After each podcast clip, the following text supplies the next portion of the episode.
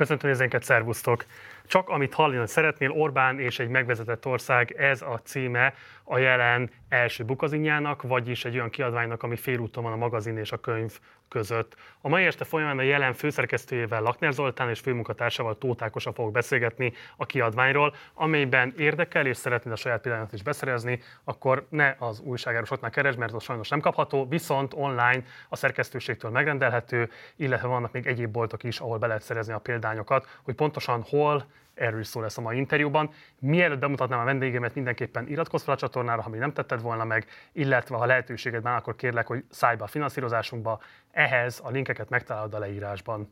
És akkor sok szeretettel köszöntelek benneteket, szervusztok, köszönjük, hogy elfogadtátok a meghívást. Köszönjük, hogy Gyorsan akkor oldjuk ezt fel, Ákos, tehát hogy miért nem lehet kapni a kiadványt a nagyobb lapkereskedéseknél, és egyébként, ha nem online, akkor hol lehet beszerezni? Ugye erre mondja a lapkert terjesztő azt, hogy lehet kapni a nagyobb lapkereskedéseknél, ez az e-médió és a relay lapkereskedés, ezek általában ilyen nagyobb áruházakban vannak. Ugye az a hivatkozási alap, hogy azért nem lehet több helyen terjeszteni, mert túl nagy méretű a kiadvány, és nem fér el rendesen a pultokon. Van, aki azt mondja, hogy ebben van igazság, van, aki ezt vitatja, nem, nem vagyunk abban a helyzetben, hogy vitassuk. Jó, de aki mondjuk esetleg az újságárusánál nem látja kirakva, de szeretné megszerezni, akkor hol tudja beszerezni legbiztosabban? Hát a szerkesztőségen keresztül az a, a, az a legegyszerűbb, ugye, ami a webshipi futárszolgálaton keresztül ezt, ezt azonnal 48 órán belül eljuttatjuk hozzá, de mondom, tehát ahol immédió és relay üzlet van, ez a nagyobb áruházakban van, ott azért, ott azért szerintem kapható még.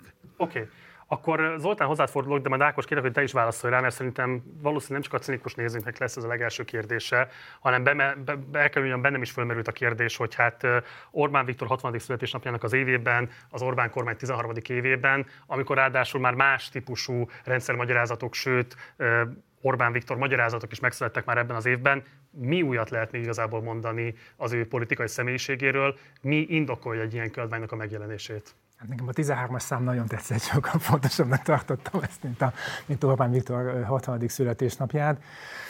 Um, hát a kiinduló pont az az volt, hogy 2023-ban, 2023 elején, amikor elkezdtünk azon gondolkodni, hogy kellene valami ilyesmit csinálni, akkor igazából arra az apátiára próbáltunk reflektálni, ami meghatározó 2022 tavasz óta a kormánykritikus közvéleményben, és kicsit az embernek, vagy legalábbis nekem ilyen, ilyen 57 május elsője érzésem van 2022 május vagy áprilisa óta, tehát az lehetett egy ilyen fajta beletörődés abba, hogy akkor ez a rendszer és ezzel kell valamilyen módon együtt élni, de közben azért nem tűntek el a kormánykritikus közveleménynek a tagjai, és valamiféle értelmezési szükséglet mégiscsak felmerül, és azt hiszem, hogyha egy ilyen mély krízis van, akkor, akkor a leghasznosabb visszamenni a, a startmezőre, körülnézni és értelmezni azt, hogy hogy miben vagyunk pontosan benne, mert bár nagyon sok értelmezési kísérlet van, azért én nem hiszem, hogy azt elmondhatjuk, hogy mindaz a tudás, amit fölhalmozódott a NER-ről, Orbán Viktorral, az úgy átment volna. És ezzel a tudással gazdálkodunk, és ennek a tudásnak az alapján éppen folyamatban vannak különböző alternatívák, vagy folyamatban van különböző alternatívák kidolgozása. Ez az egyik dolog. A másik, hogy mi is reklámozzuk Stefano Bottoni könyvét, vagy most jelent meg Szenényi Zsuzsának a, a könyve, ugye mind a kettő Stefanoi olaszul, Szenényi Zsuzsái angolul, tehát más nyelven jelent meg, és a magyar verzió dolgozták ki. Ez részben ugye többé-kevésbé tudtuk, hogy ezek készülnek, nem tudtuk, hogy, hogy ezek, ezek a kiadványok majd lesznek, de amúgy bele tudtuk dolgozni mi is a, mi is a saját bukazinunkba. De ami különbség ezekhez képest, az nyilván az, hogy mi újságírói műfajokon keresztül próbáltuk bemutatni azt, hogy szerintünk micsoda az Orbán rendszer, vagy mi az, amit érdemes róla tudni, és éppen azért, mert nem csak Orbán Viktor személyiségével, hanem magával a rendszerrel foglalkozunk, és épp azért, mert újságírói műfajokról van szó, és ezért nagyon sokféle téma elfér egymás mögött, ezért azt hiszem, hogy ez egy másfajta megközelítés, vagy hát tetszik, most ha ilyen nagyon nagy szavakat használhatok, ilyen 360 fokos leírásra tett kísérlet, tehát hogy ez ilyen értelemben nem egy, nem egy politológusnak a könyve, hanem mint, vagy egy történészi, mint Stefano Bottoni esetében mondjuk, akivel te is beszélgettél itt, hanem, hanem döntően újságírók írnak különböző témákról, és rövidebb, hosszabb cikkeket, és ezt teszi azt lehetővé, hogy nagyon sokféle témát érintsünk. És mert hogy igazából szerintem azt érdemes elmondani, és én abban nem vagyok biztos, hogy ez átment, hogy milyen mértékben függenek össze az egyes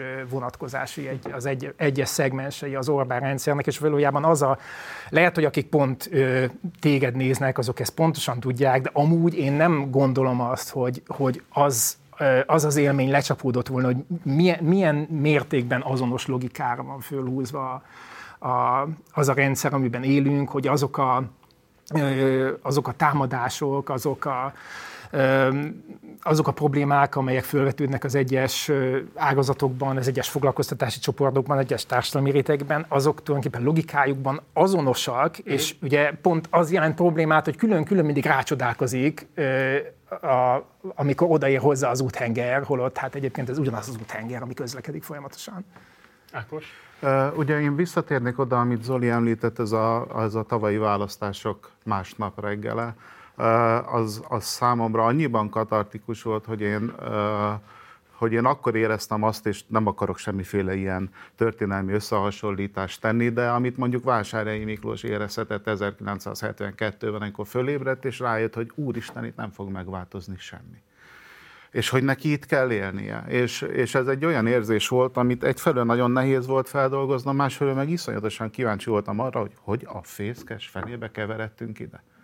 Hogy, tehát próbáltam vissza, visszapörgetni ennek az állomásait, és ez a könyv, ez azt gondolom, hogy ennek a 13 évnek az állomásait próbálja földolgozni, egyfajta felhasználói kézikönyv, hogy nézzük meg, hogy mi is ez a NER, és azért szeretnék emlékeztetni, hogy ki, ki emlékszik már szegény felcsúti juhászra, vagy alcsúti juhászra, vagy ki emlékszik Ferenci Krisztina munkásságára, amik szerintem nagyon fontos állomások voltak a NER kialakulásában és a működésében, és én azt gondolom, hogy például nekik is szerettünk volna valamiféle emlékművet állítani ebben. Még Fogy... ha csak egy kis cikkereig is. Folytassuk ezzel, hogy miben ragadhatom igazából a rendszer lényeg, és hadd provokálok még egy kicsit. Mm. Mindketten alapvetően a 89-95-i állampárttal kapcsolatos analógiákkal magyaráztátok a rendszerhez való viszonyulásotokat, és hát maga a cím is erőteljes prepozíciókkal él, azt mondja, hogy Orbán is egy megvezetett ország, ami azt az olvasatot erősíti, hogy itt igazából az Orbán Viktor mögötti demokratikus többség az igazából manipulációk sorának az eredménye, és ilyen értelemben nem tekinthető demokratikusnak. Ez ténylegesen így van, így gondoljátok, vagy pedig ebben árnyaltabb képet árpoltok magatokban? Hát remélem, hogy árnyaltabb az a kép is, amit adunk, tehát a megvezetettség, az most mindegy, hogy az ember mennyire hangzatos címet válasz, de azért, de azért vállalható, szóval a megvezetettség az nem jelenti azt, hogy hogy nincs három millió szavazó a ö, ö, Orbán, illetve a, a Fidesz mögött, de hogy milyen képet közvetít a rendszer arról, hogy mit tart a politika céljának, hogy milyen képet közvetített közvetít arról, hogy hol húzza meg a politikai közösség határait, hogy mit közvetít arról, hogy mi veszélyezteti ezt az általa megrajzolt politikai közösséget, ez nyilván találkozik bizonyos létező attitűdökkel, ugyanakkor ezekkel az attitűdökkel dolgozik természetesen, alakítja és formálja őket. És ugye egy óriási ö, apparátussal történik ez, amiből akár arra is lehetne gondolni, hogy más irányba is lehetne terelni azokat a gondolkodási mintákat, azokat a beállítódásokat, amelyek jelen vannak a, a magyar társadalomban. Tehát ilyen értelemben meg tudom védeni ezt a megvezetettség címet. Természetesen erre elég sokszor visszatérünk, nem csak itt, bárhol, vagy bármelyik, bármelyik cikkünkben, hogy persze nagyon sok múlik azon, hogy van-e ezzel szemben konkurencia, van-e másfajta ajánlat, hogy hogy, hogy van-e valami hihetőség, valami elképzelhető ö, ö, választási lehetőség a túlsó oldalon, de talán ez, egy, talán ez egy másik fajta probléma. Én azt írom Orbáról, hogy az ő pályafutása az egy, az egy végig gondolt pálya abból a szempontból, hogy nem, nem, abból a, nem abban az értelemben, hogy ő nem tudom, 89. június 15-én este elhatározta, hogy hova fog eljutni 2022-ben természetesen,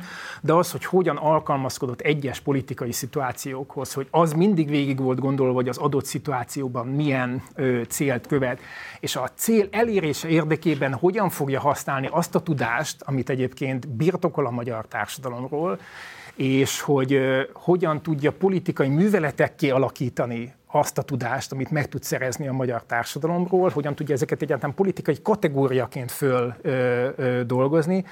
Szerintem ez az, amiben nagy rész megragadható az ő pályája, és bizonyos értelemben egy tudatos választás az, hogy nem tudom én, nem a részvételi demokrácia kibontakozása felé terelte ezeket a folyamatokat, hanem, hanem kifejezetten arra törekedett, vagy egyre inkább arra törekedett ezekben a döntési helyzetekben, hogy minél erősebb tekintélyuralmi tendenciákat valósítson meg. Azon és, a... bocsánat, és ilyen értelemben elfogadtatta azt, hát három millió választópolgárral, hogy ez jó, vagy legalábbis jobb, mint amit lehetne rajta kívül választani. És ide még egy kérdést engedj meg, és azon átadom a szót Ákosnak, de akkor egyetlen egy mondatban, hogyha tehát miben ragadható meg a rendszer lényege szerinted, ha nem abban, amit a címén azt feltételezem, hogy sugal, nevezetesen, hogy manipulációk sorával termeli le a alkotmányozó többséghez szükséges szavazói felhatalmazást? Hát a manipulációt azért én nem, hogy mondjam, én azért ezt én ezt azért állítanám, tehát azért ez van természetesen, tehát azért olyan mértékben vagyunk a, a tényeken túli igazság, igazságon túli ö, ö, politikai gondolkodásban, hogy szerintem a manipuláció kifejezés bármennyire elhasználtuk is, azt kell ö, használnunk, de értelmeznünk is kell. Ö, médiáról is szó van, szóval nyilván nem, nem, nem arról beszélünk, hogy nem lehet elérni másfajta információt, de hogy van-e mondjuk másfajta narratívája a ma létező valóságnak, tehát ahol megrágják előre és odaadják, hogy mit kell gondolnunk a világról, ez azért már szerintem megint csak azt kell mondanom, hogy ez egy elvégzett politikai művelet, és a politikai művelet direkt van arra használva, hogy egy autokráciát először megalapozzon, és aztán egyre tartósabbá tegyen.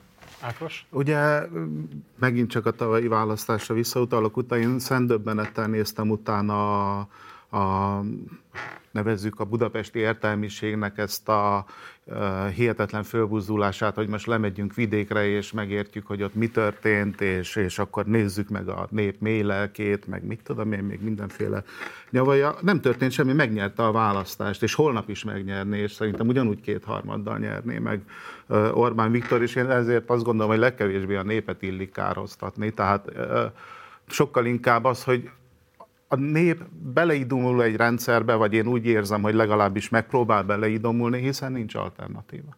És hogyha nincs alternatíva, akkor valahogy el kell fogadni azt, hogy itt kell élni. Van, akinek ez tetszik, van, akinek ez kevésbé tetszik, van, aki elfogadja, van, aki kevésbé fogadja el, de tudomásul kell vennie, hogy jelen pillanatban nincs más. Ez van.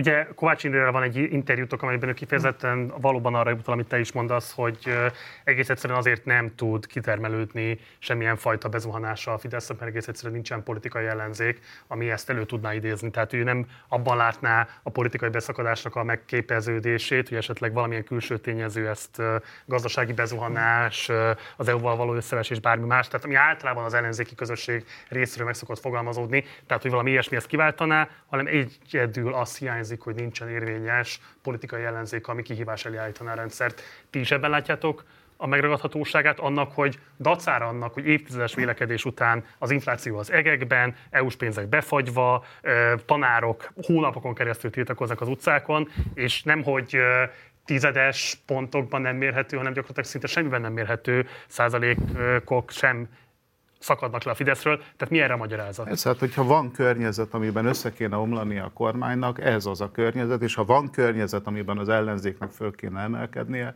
ez az a környezet. Ugye az a helyzet, hogy én azt látom, hogy hogy igen, tehát ez a legsúlyosabb probléma, hogy nincs alternatíva, de nem az a baj, hogy nincs megszemélyesíthető alternatíva, akár pártban, akár egy személyben, vagy egy közösségben, hanem gondolkodásban nincs meg ez az alternatíva. Egyszerűen nem látom azt a, azt a közösséget, azt a, azt a szellemi közösséget, amely képes volna a jelenlegi körülmények között, vagy kevésbé volna rest hogy elvégezze azt a munkát, ami, ami egész egyszerűen megúszhatatlan. Kovács Imrére is szívesen reflektálok, de vegyünk akkor talán egy egyszerűbb nézőpontot. Szóval ha politikát akarok csinálni, akkor kell, hogy legyen valami mondani volom a múltról, a jelenről, meg a jövőről. Ugye Orbánnak, hogy Orbán milyen szinten egyenesítette ki a saját történetét, erről sokat tudunk beszélni. Ugye erre mondtam azt, hogy az ő pályája az egy végig gondolt pálya abban az értelemben, hogy amikor eljutott egy döntési pontig, akkor ott hozott stratégiai döntéseket, és ahhoz tartja magát addig, ameddig egy új stratégiai döntést nem hoz. Hozzáteszem, most például egy érdekes helyzetben vagyunk, mert mondjuk az Európai Unió máshogy viselkedik, mint a megelőző tíz évben, hogy a nyugati szövetségi rendszer sokkal életképesebb, hatékonyabb, mint ami ennek mutatkozott a korábbiakban. De mindesetre fölépített egy politikai közösséget, illetve létrehozott egy olyan rendszert, ami láthatóan működik, és legalábbis lehetővé teszi a számára azt, hogy átvészeljen egy ilyen politikai krízis időszakot. Szerintem egy elég komoly politikai krízisben vagyunk, tényleg ezt majd tanítani fogják, hogy hogyan, hogy a csudába lehet az, hogy 10%-ok sem mozognak. Ugye az ellenzék, amikor azt mondjuk, szóval, hogy nem, nem egy ilyen ellenzékbesingben vagyunk állandóan, hogy ide jövünk és mondunk szegény ellenzékről valami rosszat, és ez nekik nagyon rosszul szokott esni egyébként. Szóval, hogy nem, nem erről beszélünk, hanem amikor azt mondom, hogy múlt jelen jövő, ugye van egy ellenzék, aminek ö, olyan szervezetei vannak, amelyeknek teljesen eltérőek a, a gyökereik. Teljesen más dolgokat gondolnak, ha nem is 1990-ről, de 2006-ról, 10-ről biztos, hogy más dolgokat gondolnak. Más dolgokat gondolnak azt hiszem a 2010 óta eltelt időszakról is, de legalábbis az odáig vezető útról nagyon eltérőeket gondolnak. Tehát eleve nincs meg egy olyan, olyan kiinduló pont, hogy mihez képest történik a mai rendszernek a bírálata. A jelenre vonatkozóan, ugye most pillanatnyilag az történik, hogy van 6-7-8, én tényleg nem tudom megszámolni, hogy hány különböző szervezet, mindig elmondom, bocsánat, most el fogom mondani, tehát tényleg az van, hogy én kapok 6-7-8 pártól 4-5 sajtóközleményt egy nap én sem tudom megmondani, hogy mi az üzenetük. Ha nagyon-nagyon jó fej vagyok, akkor természetesen ki tudom találni, hogy melyiket szánták a legfontosabbnak, de hát mindegyikről egy van, tehát hogy rám van bízva ez a munka. Tehát ilyen értelemben politikai közösség sincsen, meg olyan értelemben sincsen egy kihegyezett üzenet, amire azt tudom mondani, hogy hát ez, ez a lándzsa hegye, akkor biztosan erre fognak majd menni, és ezt akarják mondani. És ami a jövőt illeti, hát Ugye néhány héttel ezelőtt ismét lezajlott, a, ugye ez is a magyar politikának egy ilyen izgalmas vonása, hogy van egy ilyen ezt a, én ezt a hosszú távú memória hiányának szoktam nevezni, tehát hogy lefolytatjuk mindig ugyanazt a vitát, amit lefolytattunk korábban, Szétfogá, összefogásról, szétfogás rossz, összefogásról, szétválásról, vagy például, hogy elszabad-e túlsványosra című produkciók, ezek minden évben pontosan ugyanúgy zajlanak. És minden évnek ugyanannak a pontján, igen. Így van, természetesen, mert a naptárban ez viszont elég fixen, ez elég fixen be van írva, de hogy egyébként arról kéne szerintem beszélgetni, hogy miért nincs ellenzéki túlsványos. Mert hogy valójában ugye nem az lenne a kérdés, hogy én hogyan viszonyulok a Fidesz által létrehozott politikai közösség főmondandóihoz, hogy oda el szabad-e menni, nem szabad -e elmenni, van-e értelme annak, hogy az ellenzékiek is fölavatnak-e egy kopjafát március 15-én, nem viccelek, mert tényleg van ilyen ö, ö, ellenzéki párt meg politikus, hanem arról kéne ö, talán valamit gondolni, hogy hogyan lehetne létrehozni egy olyasfajta, és akkor itt van a jövőre vonatkozó ö, mondandóm, tehát, hogy hogyan lehetne elkezdeni egy politikai közösség kereteit kialakítani, és egy, és egy jövőre szóló, tehát az alternatíva megfogalmazására vonatkozó ö, kísérletet legalább elindítani. Ugye a 2022-es választásnak az is az egyik fő problémája, hogy valójában az ellenzék pontosan azt a képet mutatta, amit Orbán akarta, hogy lássanak róla az emberek. Kellett hozzá természetesen rossz indulat, kellett hozzá nagyon sok minden, de egyébként tényleg azt élte meg nagyon sok választópolgár, hogy vagy az Orbán, vagy a káosz. Igen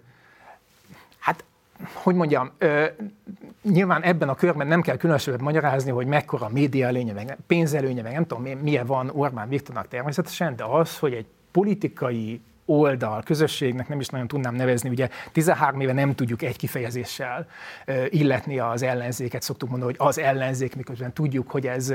Belülről számtalan módon tagol. Természetesen, meg valójában egyik jelzős szerkezet sem stimmel, de egyébként azt a munkát, amit az ellenzék saját magán elvégezhetne, azt igazából Szóval csak saját magán kérheti számon, és én ilyen értelemben szoktam az ellenzék kritikát fölvetni, nem azért, mert ez annyira jól esik, vagy, vagy mert, mert ennyi ennyire, ennyire izgalmas erről beszélni, egyáltalán nem izgalmas erről a részéről beszélni, de valójában tehát elrugaszkodási pontokat lehetne találni, és mindig figyelmeztetőjel kellene, hogy legyen szerintem az ellenzék számára, amikor az ellenzék ellenzéke, mondjuk a kutyapárt elkezd erősödni, annak Igen. szokott lenni oka.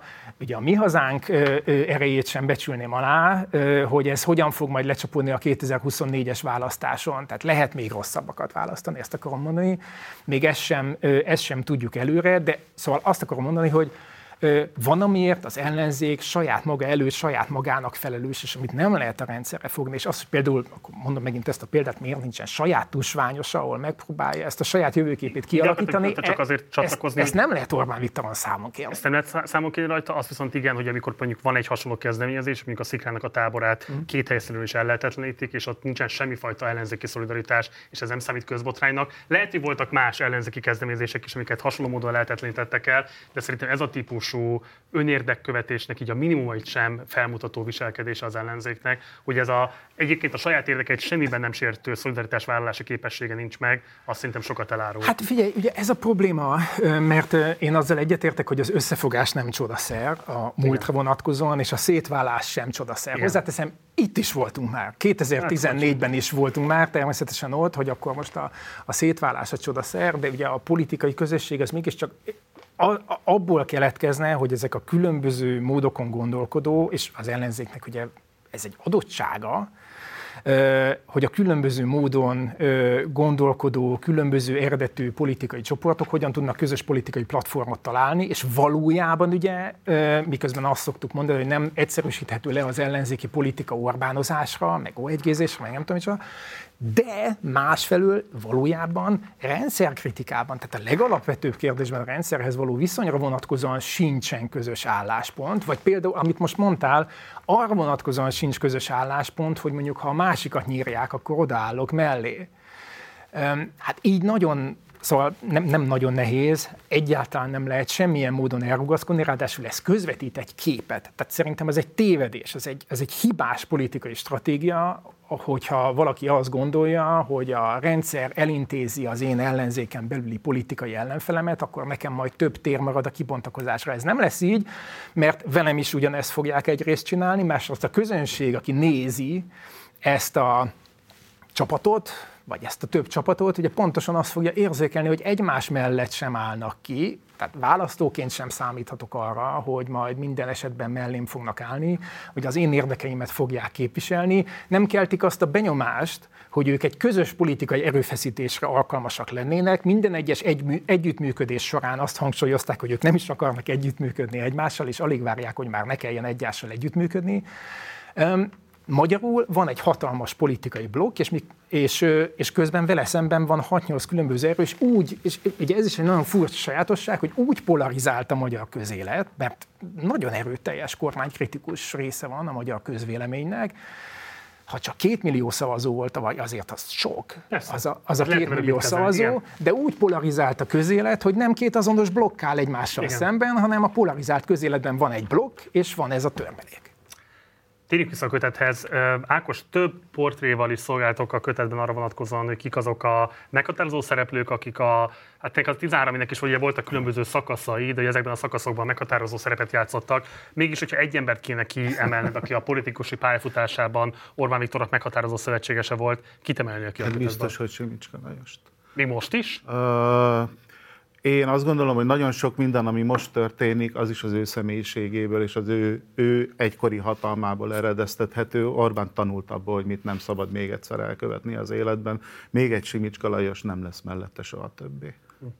Tehát amikor Simicska Orbán rendszerről, vagy Orbán Simicska rendszerről beszéltünk 2010 és 2014 között, az a kettejük rendszere volt.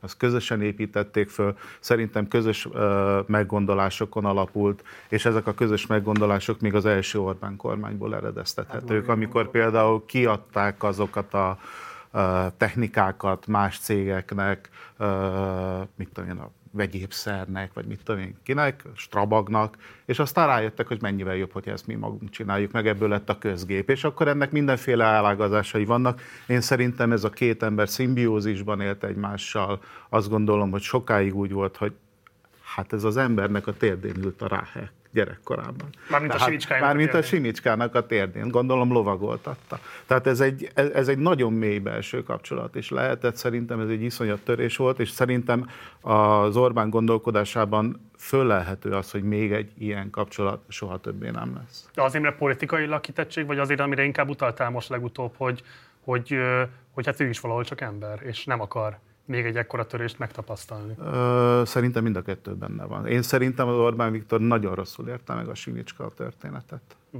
mint ember. Ez az én véleményem, nem tudom igazolni, ö, egyszerűen csak így érzem hadd azon egy picit veled. Ugye itt elemezett például, vagy elemezitek, bocsánat, a köztársasági elnököknek a személyét, és a díszletek ez a fejezetnek a címe. Miközben mondjuk Áder János esetében azért a választógi törvényel ő messze meghaladta a saját korát azzal, azt illetően, hogy milyen típusú hozzáadott értéke volt az Orbáni hatalom, mm. hát részben tartósításához, részben újbóli legyártásához. Erről mit gondolsz? Hát az, hogy amikor már államfő lett, akkor vált díszletté. Aha. Tehát a MOR megtette, a MOR megkapta a jutalmát, és a MOR nagyon kényelmesen élhet élete végéig, ott az alapítványa élén, egész egyszerűen erkölcsileg tarthatatlannak tartom a szerepét.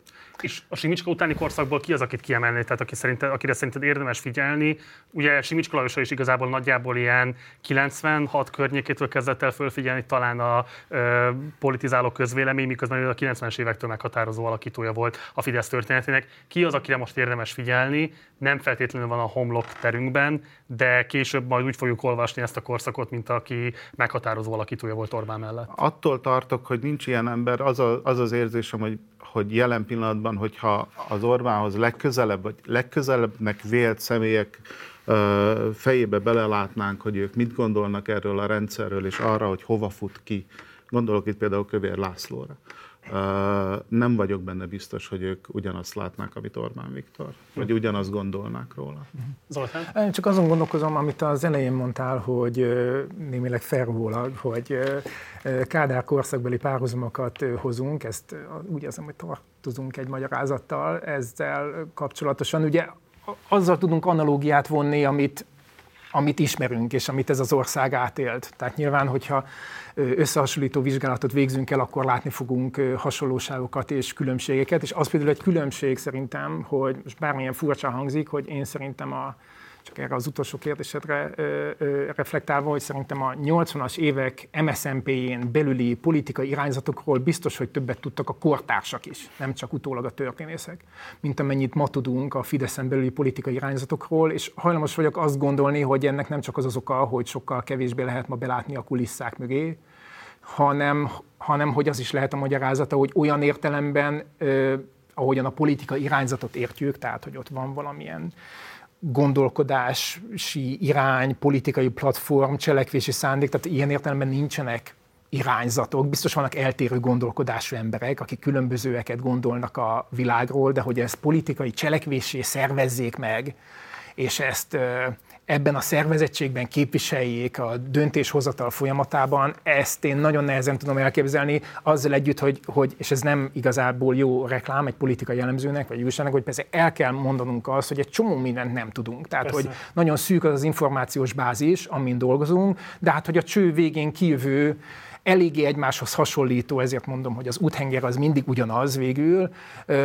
Tehát, hogy a döntések azt mutatják, hogy, hogy a logika meglehetősen azonos, tehát nem, nem tűnik úgy, hogy különböző gondolkodású érdekcsoportok rágták volna végig egyiket vagy másikat, és ezért különböznek egymástól, mindig ugyanaz van a végén. A te rendszer értelmező cikked indítja az egész kiadást, és hadd idézek belőle egy kicsit hosszabban, így szól az idézet.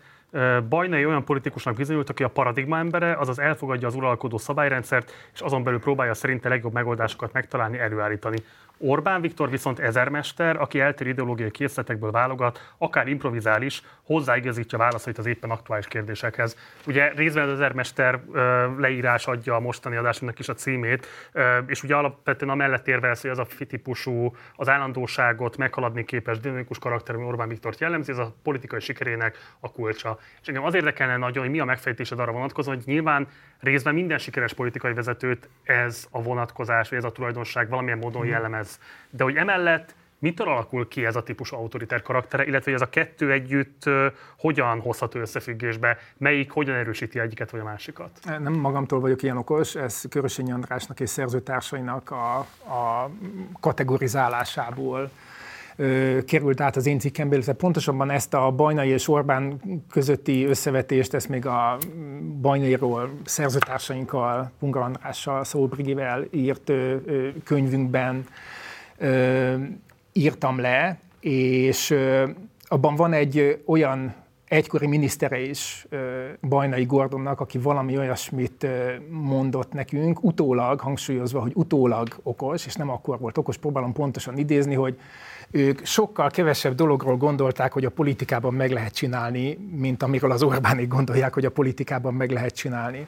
Um, tehát ez a fajta ezermesterség, ez nem csak azt jelenti, hogy összeszedegetem a különböző ideológiai irányzatoktól az eltérő megoldásokat, ilyet lehet csinálni. Itt a határátlépésnek a problémája a kérdés, tehát hogy hogyan viszek át egy országot tudatos erőfeszítéssel egy demokráciából, hát ő maga is megnevezi egy illiberális rendszerbe, különböző jelzőket tagadhatunk rá, most nem megyek bele ebbe az egyébként szerintem fontos vitába, és ez nyilván szükség volt arra, hogy előálljon egy, egy, egy drámai politikai helyzet, ezért nem mindegy, hogy hogy jutottunk el 2010-ig, tehát ott, ott egy elképesztő összeomlás történt, tehát ez a bizonyos másik blokk, amit most hiányoltam, az ott megszűnt. Tehát megszűnt az a természetes ellenerő, amely a politikai váltógazdálkodáshoz vezet, megszűnt egyszerűen az ellenfél, és mód volt ö, ilyen módon kiterjeszteni a hatalmat, azon kívül pedig hát ö, mindad, ö, mindaz, ami odáig elvezetett, olyan mértékben roppantotta össze azt hiszem a, egyszerűen a demokráciába és a demokratikus intézményekbe vetett bizalmat, hogy Orbán megkapta azt a lehetőséget, hogy azt tegyen ezzel a hatalommal, amit akar. Idáig tart a, hogy mondjam, a strukturális felelősség, vagy az ellenfelek felelősség, és onnantól kezdődik az ő felelősség, hogy mire használja föl ezt a hatalmat, és ugye ennek a ennek a helyzetnek az ismeretében, és azzal a céllal, hogy akkor ennek a hatalomnak nem szabad többet elvesztenie, fogott bele ebbe a, ebbe a rendszerépítésbe. Tehát érzékelt magyarul, itt is azt tudom csak mondani, érzékelt egy politikai helyzetet, amikor bizonyos értelemben nyitott volt a társadalom arra, hogy akár egy újfajta rendszerkísérletbe is bele lehet vágni, nem ragaszkodik ahhoz, hogy itt ennek feltétlenül demokratikus úton kell zajlania a hatalomgyakorlásnak, és ő hozzáillesztett egy olyan politikai ajánlatot, ami egyrészt fölmutatott egy erőskezű vezetőt, én, én nem gondolom azt, hogy itt az elején írom azt, hogy, hogy szóval én nem hiszek ebben a, se, se abban, hogy jön egy ember és egyedül ezt elintézi, se Persze. abban, hogy van a néplélek, szóval ez a kettő, ez biztos, hogy együttesen működik. Tehát fölkínált egy erőskezű vezetőt, bizonyos értem ez szerencséje volt egy, egy világgazdasági konjunktúrával, ami lehetővé tette azt, hogy egyébként egy piszak igazságtalan újraelosztási rendszer mellett mégis azt érezze a társadalom legnagyobb része, hogy legalább egyet előre tud lépni, aki nagyon fönt volt, az 22-t lépett előre, aki lent volt, az tényleg csak egyet, vagy egy felet lépett előre, de mégiscsak előrelépést érzett. És ebből össze, és hát ugye ehhez jött még az a, az a fajta ö, és az a identitáspolitikai és különböző metapolitikai területeket érint, tehát hogy hogyan, hogyan rakott össze, mert ez több, mint propaganda, egy olyan politikai ajánlatot, ami arról szól, hogy a világ tele van veszélyel, ott cápák úszkálnak körülöttünk, és itt vagyok én, aki megvédelek benneteket, és egyébként ez azért is fontos szerintem, nekem ez évekig tartottam, eddig ezt megértettem, de talán ezt a részét értem, hogy bizonyos értelemben felesleges, nekem érdekes, meg fontos, meg engem érdekel, hogy miket mondott Orbán Viktor 1997. november 20-án, de valójában abból a szempontból nem érdekes, mert a tartalom változik, de a struktúra hát legalábbis 2010 óta, vagy a 2010-et megelőző évektől fogva, a struktúra annak, a struktúrája annak, amit mond, az azonos. Az ez, tehát, hogy vannak a biztonságunkat fenyegető erők, és vagyok én, aki szolgáltatom neked azt a biztonságot, amit, amit megélhetsz, és akik fenyegetik a biztonságot, azt, ezt ö, ö, valamilyen nemzetközi összefüggé, ö, ö, összeesküvés ö, okán teszik, belső kül, külső ellenség összejátszik egymással, tehát az egy szándékosság, ők a nemzet ellenségei, őket kizárjuk a nemzetből, és én vagyok nem csak a biztonság szavatolója, hanem magának a nemzeti akaratnak a megtestesítője is. És innentől kezdve bármilyen ö, ö, konkrét kommunikációs elemet ki lehet húzni, meg be lehet rakni, de a struktúra ugyanaz, és szerintem ezért van az, hogy miközben én rengeteg verzióját föltom neked sorolni a különböző Orbáni megnyilatkozásoknak, hogy hogyan cikázott egyik tartalmi elemből a másikig, de valójában, ha messzebbről nézem, nem a napi politika fogyasztás felől nézem, hanem csak azt a távolról sugárzott képet látom, hogy van, az, van ez az ember, aki, aki mindig a nemzetről beszél, és mindig szolgáltatja ezt a biztonságot, akkor szerintem nagyon sokaknak ő állandó. Hm. És a mondandója állandó, és azt hiszem, hogy ezért nehéz őt úgy, egyrészt úgy megragadni és megmagyarázni, másrészt ezért nehéz őt abban az értelemben támadni, hogy most rajta kapjuk azon, hogy fél éve vagy, vagy húsz éve valami mást mondott, mert mert személyben feloldja ezeket az Hát igen, abban a politika értelmezésben, ahol az ember nem, tényleg nem óránként olvassa a híreket, vagy nem percenként, hanem, hanem ilyen nagy, ö, ö, homályos képeket lát arról, hogy mit is csinálnak a politikusok, és hogyan is néz ki a politikai tér, ott sokkal inkább állandóságot közvetít. A kiadványatok külpolitika nehéz értelmelte azt, hogy a kötetnek egy jelentős részét külpolitikai elemzések teszik ki. Leegyszerűsítve felmutatjátok azt a képet, hogy miközben jellemzi egyfajta nemzetközi elszigetelődés Orbán Viktort, akár a v vonatkozásában, akár korábbi történetileg is fontos szövetségesek vonatkozásában, amellett azért az is látszik, hogy kialakult egyfajta sztárkultusza a nemzetközi jobboldali extrém politikai körökben. Számotokra miért volt annyira fontos, hogy ekkora helyet kapjon a külpolitika, miközben egyébként ez egy ilyen közhelye a magyar sajtó nyilvánosságnak, hogy legalábbis a magyar olvasók kevésbé fogékonyak az ilyen típusú megközelítések iránt. Egyébként az biztos, hogy kevésbé fogékonyak. Ez szerintem ez egy, ez egy jelentős probléma. Régen nem így volt. Nem tudom, hogy... Mikor változott meg? Őszintén szólva nem, nem érzékelem. Tehát addig, amíg népszabadság volt, addig én éreztem a külpolitika húzását az olvasóknál is. Amióta megszűnt, és ez nem kötöm, nem kötöm a népszabadság megszűnéséhez, azóta, azóta mint, hogyha, mint hogyha ez a fajta tartalomszolgáltatás is megszűnt volna, az, hogy a maga teljességében próbálja láttatni azt, ami, ami körülveszi a, ami körülvesz minket a világban, legalábbis én nem érzékelek ilyen típusú törekvést. Nekünk van, Egyébként nem, nem állítom, hogy ezt, ezt, ezt teljes körülön meg tudjuk csinálni, de a mi külpolitikai szerkesztőnk Rajcár Gyula az, az, az nagyon ilyen fejjel gondolkodik a világról, ugye ő nemzetközi diplomáciával is uh, foglalkozik, és, és én azt gondolom, hogy az, ahol most tartunk, és az a krízis, amiben vagyunk, ugye, és itt visszautalnék az Olinak a, a biztonság felmutatásából adódó Orbáni erőre, ugye az a helyzet, hogy szerintem ez a biztonság van most veszélyben. Ez van veszélyben az inflációval, ez van veszélyben a, a külpolitikánkat illetően, és ez egy nagy tornan mutatvány, hogy ez hogyan tudja mégis a magyar társadalom számára elfogadtatni, hogy ő jelenti, hiszen nem jelentette.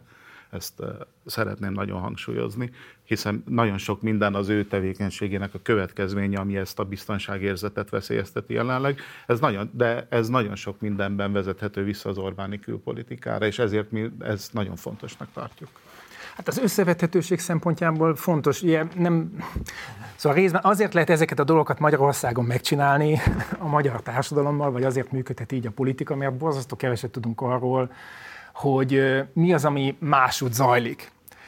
Um, és ennek nyilván megvannak a hagyományai, a sérelmi politikának, meg a magyar ö, ö, kiválóságnak a, a hagyományai, azok is abból fakadnak, hogy leginkább saját magunkat látjuk, miközben van körülöttünk egy világ, és például, hogyha az ember egy kicsit szélesebbre nyitja az érdeklődését, akkor még akár azt is észlelheti, hogy az Orbánihoz hasonló rendszerek sem feltétlenül úgy működnek minden téren, ahogy a miénk működik. Tehát ha, nem tudom, Szikra Dorottya, a szociálpolitikus kutató, kedves barátom beszélne arról, hogy milyen szociálpolitikát ö, ö, ö, csinálnak hasonló autoriter rendszerek, akkor azt látnánk, hogy sok esetben mondjuk a lengyel sokkal igazságosabb. Tehát, hogy nem, nem még csak ebben az ideológiában sem feltétlenül ez az egyetlen út.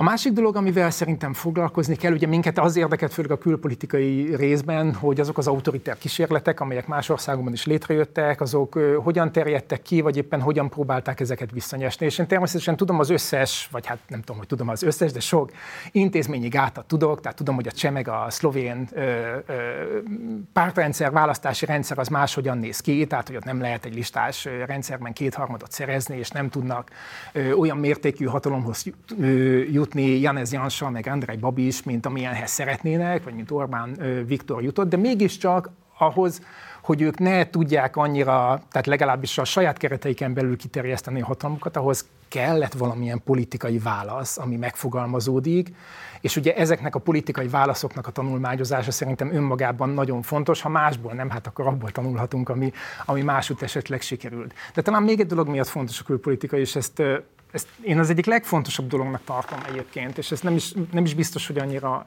ezzel a mi kiadványunkkal függ össze, bár biztos képes lennék politikai elemzőként kimutatni azt, hogy, hogy benne van, hogy nagyon sokszor hiányzik, nem nagyon sokszor, gyakorlatilag folyamatosan hiányzik az, hogy a kormány azon kívül, hogy nagyon hangosan azt mondja, hogy magyar érdek, meg nemzet, nemzet, nemzet, hogy definiálja, hogy mi a magyar külpolitikának az irányvonala, és hogy az miért magyar érdek. Mert igen, Orbán Viktor valóban egy sztárja lett ennek a, ennek a szélsőjobboldali nemzetközi közegnek, valóban ö, csodálatos kapcsolataink vannak közép-ázsiai országokkal, de egyébként soha nem volt az meghatározva, hogy ebből Magyarország számára milyen haszon származik. Milyen haszon származik? Mi volt a magyar álláspont a svéd NATO csatlakozás feltartóztatásában? Mi volt ebben a magyar érdek?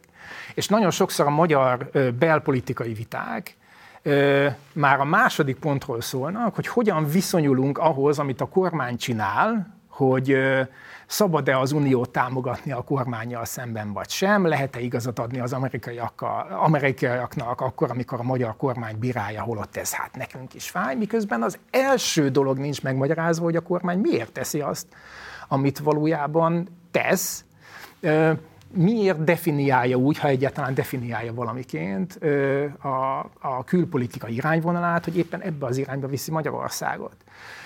Ahhoz, hogy ezeket a kérdéseket föl tudjuk venni, azt szerintem megint csak szükség van egy ellenzéki tusványosra, tehát hogy azon kívül, hogy mondunk ilyen dolgokat, amiket mondtak 1995-ben is, hogy európai integráció, meg NATO, ez tök jó, de hogy ezen kívül egyébként hogyan lehet ezt még tartalommal feltölteni, és hogyan lehet ebből az irányból rákérdezni arra, hogy mi az, ami, mi az, ami a ami a kormányzati politikában elfogadhatatlan, vagy mi az, ami változtatást igényel. És azt hiszem, hogy sokszor azért is nem ülnek a kormány címére küldött kritikák, mert hogy megállnak egy ilyen, tehát egy ilyen, egy ilyen közhelynek a szintjén. Én arra emlékszem vissza, amikor ez jó régen volt, 2004-ben, amikor az EU csatlakozás történt, akkor egy-két ö, tanulmány szólt arról 2002-3-4-ben, hogy ez nagyon klassz, beteljesítünk egy, ö, egy ö, nemzeti vágyat, de egyébként mi lesz a mi EU-s szerepünk? Mi lesz a mi hozzáadott értékünk? Hogy leszünk mi Finnország? Hogy leszünk mi Írország? Hogyan, hogyan, hogy leszünk mi Szlovénia? Hogyan,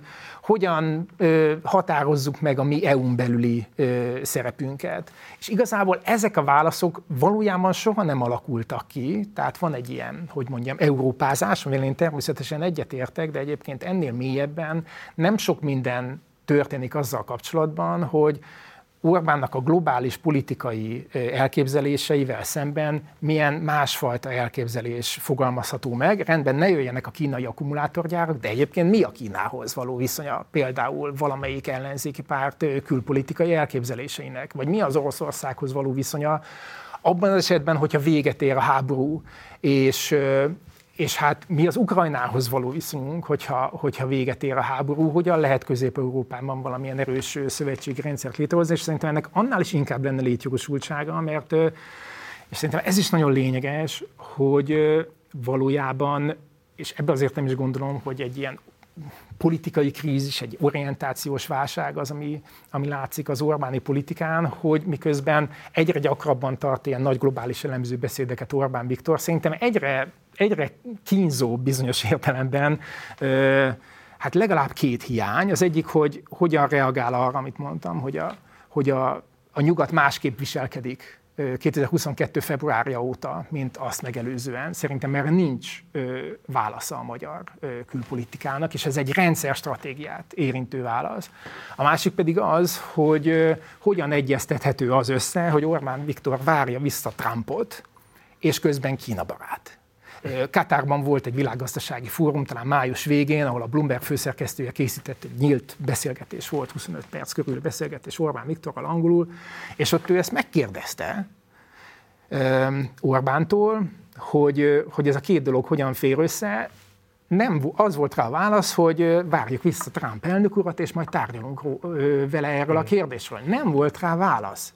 Szerintem ez egy ordító hiányosság, tehát a legfontosabb külpolitikai prioritások nincsenek egymással összeegyeztetve. Itt van egy olyan rés, amiben, hogyha valaki erről gondolna valamit, akkor be tudna hatolni. Rengeteg labtálótárfilmeket most nem lesz lehetőségünk egyesével kiátszani, mert a beszélgetés végéhez közeledünk, de mindenképpen fel akartam azt még vetni, hogy Ákos, te csináltál a Kerényi Gyurival egy interjút, a, a Szabad Európának a munkatársa. Ti csináltatok ketten és... vele interjút arról a cikk sorozatról, én nem is láttam már. Igen. És ott ő úgy fogalmazott, hogy mi a megmaradt független sajtó, mindössze csoki reszelékek vagyunk a NER tortáján, ami szerintem egy ilyen elég éles megfogalmazás annak a dilemmának, hogy nyilván a jelen szerkesztőséget is foglalkoztatja, nyilván a partizán szerkesztőséget is foglalkoztatja, és még inkább foglalkoztatja egyébként a minket nézőket és olvasókat. Szóval, hogy erről ti hogy gondolkoztak, hogy ez a dilemma a ti működésetekben hogyan képeződik le?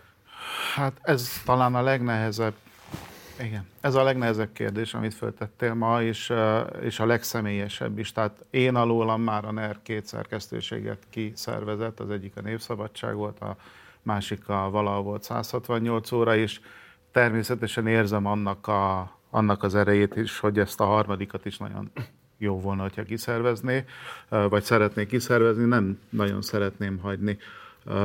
Azt gondolom, ugye erről beszéltünk az elején, hogy nincsenek meg azok a közösségek, ahol, ahol megpróbálnak valamiféle alternatívát felállítani, ahol megpróbálnak ezzel a rendszerrel szemben gondolkodni úgy, hogy abból valami kijöhessen. Én az, azt hiszem, hogy ezeknek a szerkesztőségeknek ez a feladatuk, ez az egyik feladatuk, hogy ezt serkentsék, fórumot biztosítsanak számára, számukra, és megkeressék azokat az embereket, akik ezt hitelesen tudják képviselni. Én azt gondolom, hogy ez a nevezzük baloldali szellemi oldudvarnak, baloldali liberális szellemi oldudvarnak, minden tiszteletem ellenére leáldozott. Tehát itt valami teljesen újba kell kezdeni.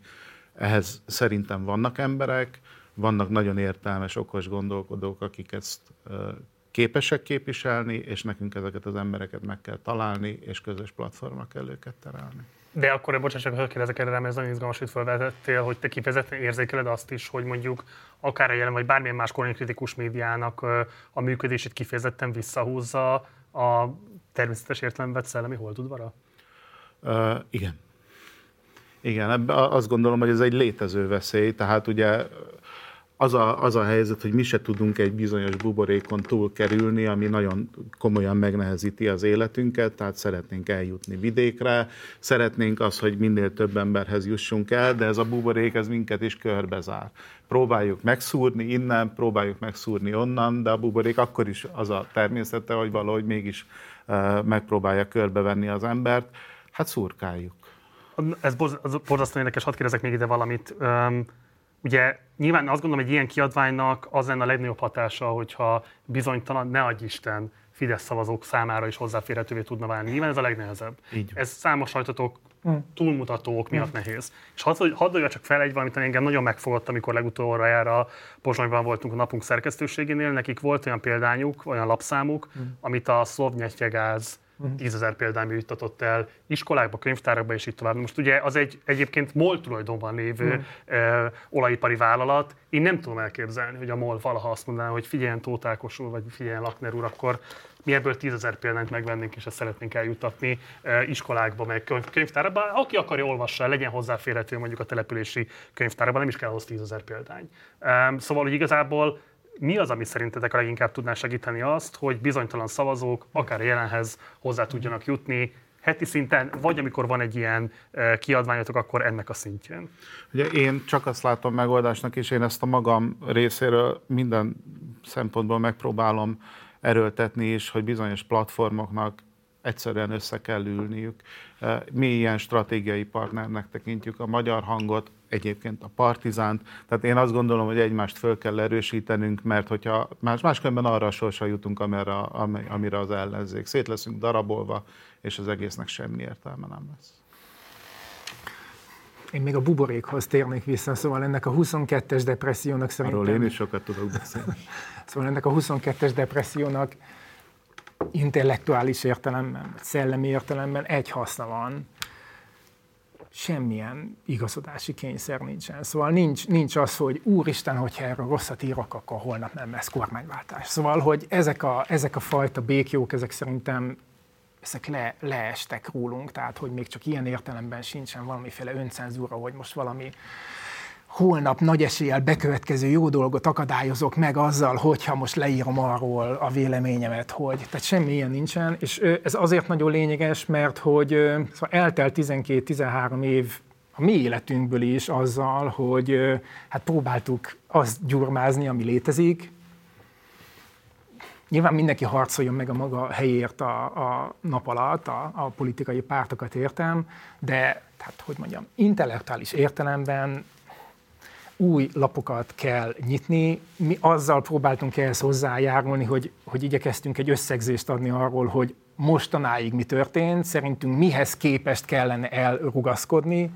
de olyasfajta kötöttség nincsen, és szerintem ez vezet csak is előre, hogy hogy, hogy azon, azon tipródunk, hogy most akkor kinek ártunk, hogyha leírjuk adott esetben valamelyik ellenzéki szereplőről is, hogy ez hát nem éppen a leghatásosabb politika, amit csinál, nem tartozunk senkinek, senkinek semmivel, és szerintem pont ezzel lehet kinyitni azokat a gondolkozási csatornákat, amik hát lehetővé teszik, egy kicsit hasznosabban töltsük el a következő 13 évet.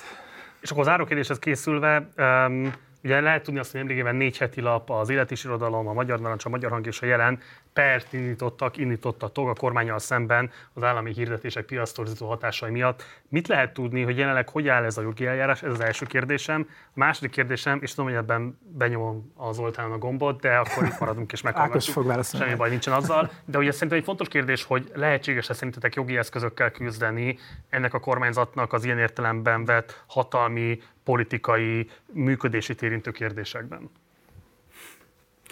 Hát ugye a per az úgy áll, hogy szerintem most fogjuk beadni, tehát szerintem készül a beadvány, ugye ez egy nagyon bonyolult folyamat, uh, Lukát Csabával koordináljuk, illetve alapvetően ő koordinálja, Igen. ő a Magyar Hang lapigazgatója, uh, aki rendszeresen tájékoztat bennünket arról, hogy éppen milyen nehézségekbe ütközünk jogilag, de ütközünk, és még ha el is bukunk is. Mindegy.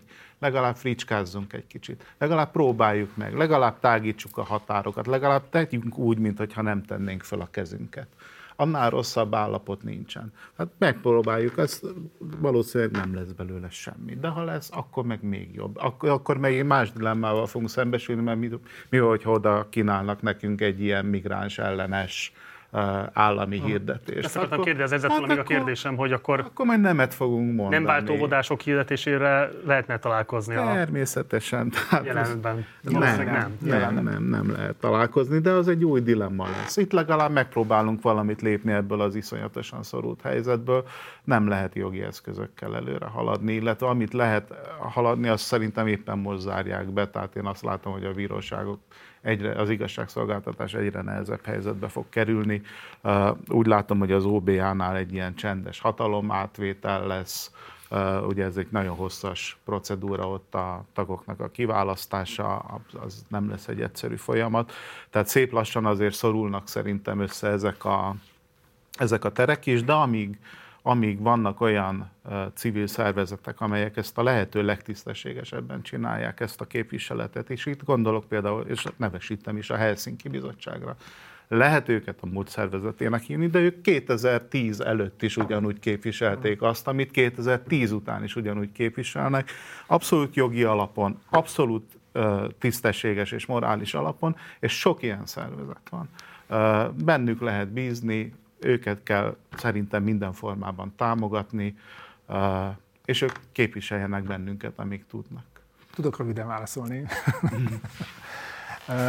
Kőszeg Ferenccel beszélgettem e- egyszer, egy, egy hosszú interjút készítettünk, amikor 40 éves volt a beszélő, és azt a nagyszabású kérdést tettem föl neki, hogy mi volt az ő személyes ellenzéki stratégiája, mert mondjuk Kis János, tudom, ő írt róla egy 700 oldalas könyvet, és, és azt mondta a Kőszeg Ferenc, hogy hát ő leginkább abban gondolkodott, hogy hogyan lehetne borsot törni a hatalom óra alá. Ez egy minimális program, és nyilván én, az én ambícióim is ennél sokkal jelentősebbek, de kiinduló pontnak ez sem rossz. És az ambícióidról, amik jelentősebbek, mondasz esetleg még két mondatot? Tehát hogy néznek ki ideáltipikusan a jelen, ha azok a lehetőségek a rendelkezésetekre állnának, amelyek most nem állnak a rendelkezésetekre? Nézd, a, a, igen, az én ambícióm ilyen értelemben valóban nagyszabásúak. Én szeretném ö, épp észre megérni azt, hogy ebben az országban megint lesz egy demokratikus rendszerváltás, és én szeretnék a magam szerény módszerével, vagy szerény eszközeivel, akár a jelenen keresztül, akár bármilyen más formában, ahhoz hozzájárulni, hogy ennek a szellemi alapjai létrejöhessenek. Én ennél kevesebben nem gondolkozom, de ez egy nagyon hosszú út, és hogyha ez a bors töréssel kezdődik, akkor szerintem ez egy, ez egy vállalható kezdőlépés. Egyrészt kiváló végszó, Másrészt szerintem, hogy ilyen ambíció egyáltalán nem kis szabású, sőt, szerintem önmagában ennek a megvallása nagyon inspiratív tud lenni szerintem a nézőink számára, pláne egy ilyen amúgy jó időű nyáron, de alapvetően egy depresszív politikai időszakban. Lakner Zoltán, Tótákos, köszönöm szépen, hogy itt voltatok köszönöm, velünk, és köszönjük. hogy elmondtátok mindezt a nézőinknek.